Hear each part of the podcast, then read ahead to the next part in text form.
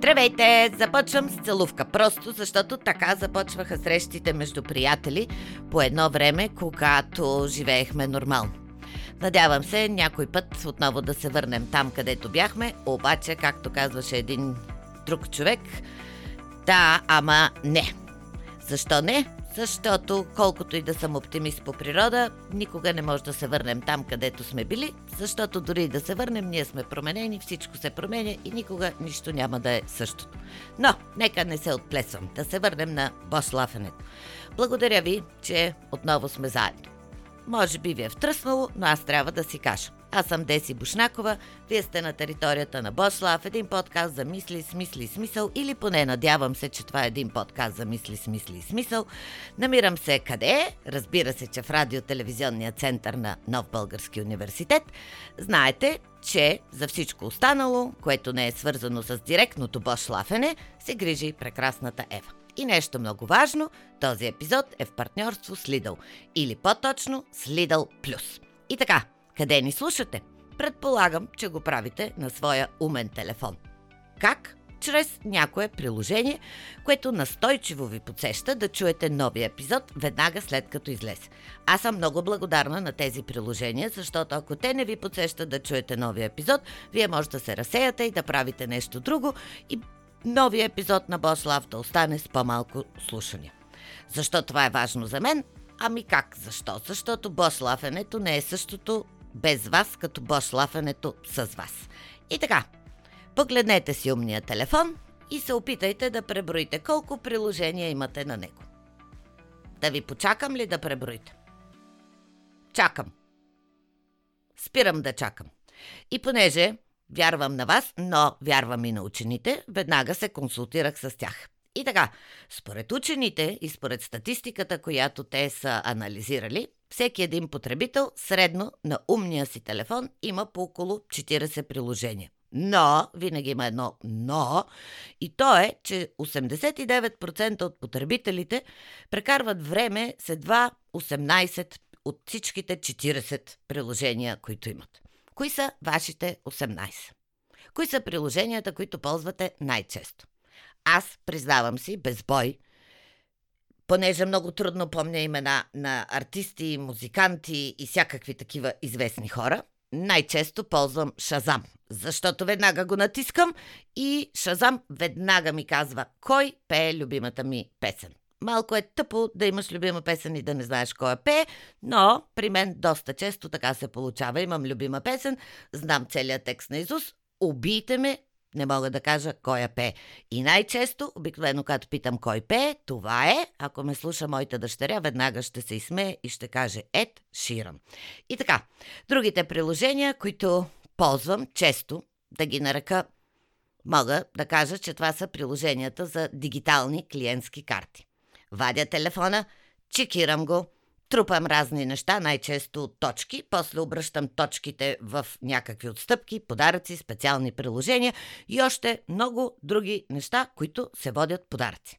Както се казва, плюс още едни други неща. Но има и още едно уточнение.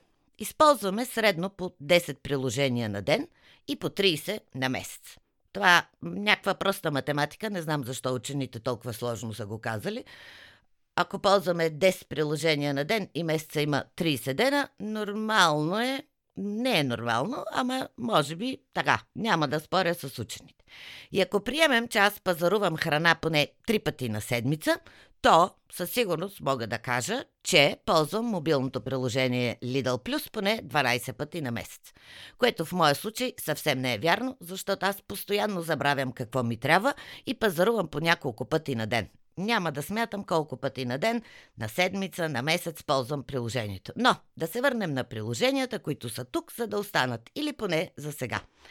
Предполагам, че се чудите защо ги наричам приложения, а не както а, нормалните млади хора ги наричат апове.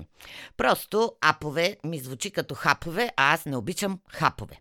Не ги наричам и апликация, защото според моята мозъчна дейност, аз знаете, че обичам да мисля, апликацията е фигура от един вид материя, която е пришита или залепена върху друг вид украс. и служи, не друг окрас, а друг вид материя и служи за окрас. Така че за мен те са единствено и само приложения. Най-малкото, защото ако съм си ги свалила и ги ползвам, те имат някакво приложение. Но, докато се ровех за тези данни, открих нещо супер забавно. Къде най-често хората използват приложенията на умния си телефон. А, така сега, знаете ли къде е това? Пак ще ви изчакам да си помислите. Добре, който си помислил, помислил. Сега ще кажа отговора. 91% го правят вкъщи. Аз вкъщи си имам по-голям екран и не ползвам мобилния си телефон, ама аз съм си аз. Понеже не обичам да съм с очила, като имам по-голям екран, мога да ползвам нещата без очила и така го правя. Но хората, които са без очила, явно всичко правят на телефона си. Така, кое е второто място, на което хората ползват мобилните си приложения?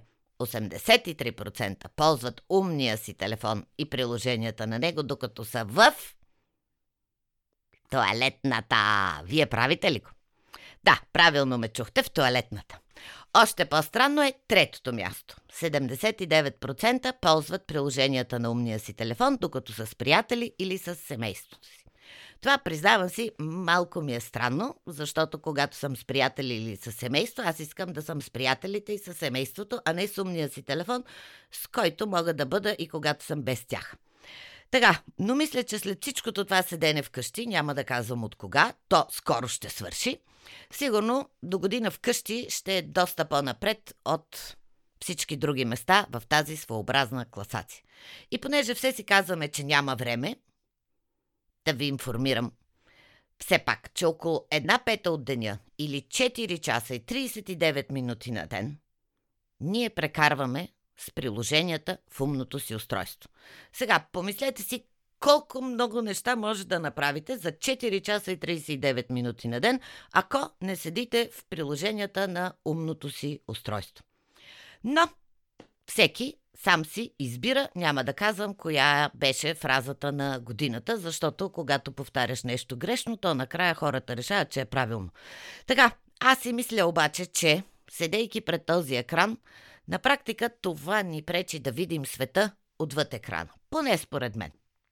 Но, който иска да го гледа, може просто да прави като мен. Забравя си умния телефон вкъщи, което прави часовника глупав, защото той не може да работи, когато е далеч от умния телефон и ние ставаме едни напълно свободни хора, които се реем и света, без да трябва да го гледаме през рамката на екран. Какво още искам да добавя?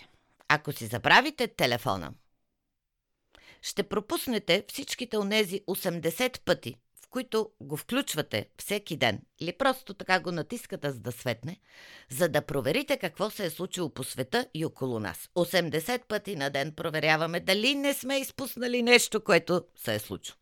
Аз се доверявам на статистиката, но като се замисля, 80 пъти на ден да проверяваш телефона си е супер много. Цели 80 пъти. Не открих в тези 80 дали влизат и пътите, в които отваряш приложението, за да го чекираш на касата на Lidl, например. А как си избирате, всъщност, кое приложение да си свалите? И знаете ли, че всеки ден се появяват в пазарите, от които се свалят приложения, около 4000 нови приложения. 4000 на ден.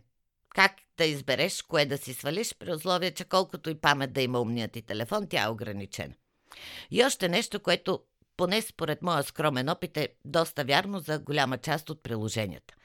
Казват пак онези, дето проверяват, че около 80% от потребителите не използват повторно приложение, като изключим периода от 72 часа след като са го свалили. Или иначе казано, голяма част от приложенията, които сваляме, просто си остават там. В един момент умният телефон ви казва, тези не сте ги използвали от много дълго време и вие просто ги изтривате. Това със сигурност се отнася за онези странни приложения, това с изтриването и неползването, които се чудя кой е и защо е измислил. Една такава е Paper Racing. В описанието се казва Знаете ли какво може да направи престоя ви туалетната по-забавен? Тоест, ние сме си свалили приложение, което да ни каже какво по-забавно да правим в туалетната. И приложението ви предлага състезание. С това приложение, вие и приятелите ви, които са свалили това приложение, се състезавате да видите кой пръв ще свърши туалетната хартия. Или на кой пръв ще му свърши туалетната хартия.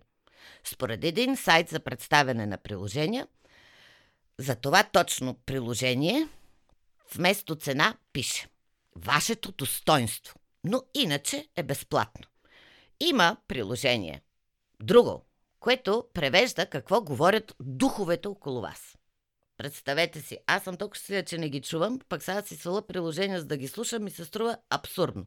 Но има и друго приложение, което може да ви казва йо-йо. Да, просто йо-йо. Когато имате нужда някой да ви каже йо-йо, активирате приложението и то ви казва йо-йо. Все едно, не знам. Кому е нужно някой да му казва йо-йо, също не знам, но има приложение. След като има приложение, някой е решил, че другите имат нужда от това. Има приложение, което може да ви помогне да се научите да рисувате не по принцип, а котета. Разбира се, че котета, те са най-харесваното нещо в социалните мрежи. Спирам с странните приложения, защото ще изляза от рамките на добрия тон и положението ще стане извън всякакви приложения. Затова да ви кажа, че една от функциите на приложенията е да правят живота ни по-лесен. Например, ако си купите нещо от магазините на нашия партньор, не е нужно да си пазите хартиената бележка защото с нея може да правите много неща, но вашата хартиена бележка в електронен вариант се пази цели 3 години в мобилното приложение. А и в приложението може да получавате купони. Изненада и да печелите нещо. Аз понякога печеля, понякога ми казват, опитай пак. Но няма как всеки път се аз да печеля. Защо? Защото трябва да останат награди и за вас. Иска ми се да споделя и за приложения, с които можем да правим света малко по-добър. Няма да изброявам имената им, защото не са ми платили, не са ми партньори и аз няма да а, им правя реклама, но има много неща, от които може да изберете. Има различни възможности и една от тях е да дарявате, докато ходите пеша. Или да дарявате, докато разхождате кучето си. Иначе казано, две добри неща в едно приложение. Хем ходиш, хем правиш добро. Има и други приложения, в които заедно с приятели може да се регистрирате. И каква е целта на играта? Играта е да активирате приложението, когато сте заедно и да кажете за колко време няма да си пипате телефон. Ако всички успеят да го направят, събирате едни точки, след това натрупвате точки и когато натрупате достатъчно, хората, които са направили приложението, от ваше име посаждат едно дърво. Мисля, че лесно, но и не съвсем, ако си спомним, че все пак пипаме телефона си по 50 пъти на ден. Тази игра си е чисто предизвикателство, особено за младите хора. Така че можем да правим нещо добро.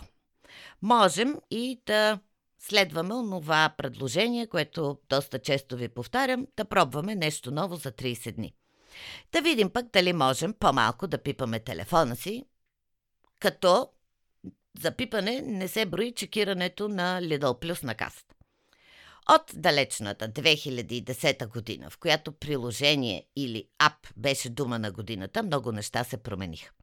И понеже имам причина да спомена любимия Стив Джобс, веднага се възползвам. През 2009 година Apple пусна реклама, в която се казваше Има приложение и за това. А това е каквото се сетите. Все пак да припомня 4000 приложения на ден. Това Стив Джоб го е казал през 2009 година. И се чудя какво е това послание. Сбъднато пророчество или предсказание за това, което предстои. Със сигурност скоро приложенията няма да отидат никъде. Съвсем скоро аз обаче ще използвам мобилното си приложение на Lidl Plus, за да си купя какво? Франзела! Нали помните, че има цял един епизод за франзелите, защото аз много ги обичам. И така, приложенията са станали толкова неотменна част от живота ни, че е трудно да си представим какъв би бил света без тях. Или какво ще прави умния телефон, ако на него няма приложение. И да ви призная, аз дори не искам и да си го представя. Ако ги няма приложенията, как ще слушате Бослав? Ако ги няма приложенията, как ще разбирам веднага кой пее тази песен? Коя песен? Тази, която ще зазвучи момента, в който запиша епизода. Тя най-вероятно ще бъде на Ширан. И аз отново ще питам кой е пее и Шазам ще ми каже. Така че, ако ги няма приложенията, как ще знам колко крачки съм изкрачила днес? колко физическа активност съм направила, какъв е пулса на сърцето ми, какъв е бил сънят ми. Въобще толкова много неща, без които как ще живеем. И, не на последно място, как ще се сещам, че да седя е точно толкова опасно, колкото и да правя други вредни неща. Защо? Защото разбира се, че вие помните, столът ни убива. И така, ако се замислям, приложенията може и да не изчезнат. Но ние можем да намерим нови приложения на времето, което ще се освободи, ако наистина сваляме и ползваме само приложенията, които ни трябват. И аз знам, че е така, защото винаги оптимизацията води до по-добри резултати. Плюс, че все пак ние сме тези, които сваляме приложенията и ги ползваме или не ги ползваме. А и приложенията пестят много хартия, защото брошурите вместо в почтенската котия са в телефона. И отново стигаме до онази точка, в която трябва да спрем и да помислим. Да помислим, ние ли използваме приложенията или те нас? Отговорът е важен, защото поне аз винаги съм се опитвала да управлявам, доколкото мога, разбира се, сама живота си. И приложението на умния ми часовник, което ми казва, че е време да стана, да тръгна и да направя няколко крачки, си е просто приложение. Аз трябва да стана, аз трябва да направя няколко крачки и аз трябва да не забравям, че трябва да се движа. Милото приложение само не може да стане вместо мен. Намерих много приложения, които помагат на хората да кажат обичам те. Има и такива приложения, защото на хората им е трудно да казват обичам те. Но Хубавата новина е, че аз нямам никаква нужда от тях, защото без никакво приложение и от цялото си сърце винаги ви казвам истината. И тя е. Обичам ви. Толкова е просто. Без никакво приложение. Обичам ви. Това е. Chao.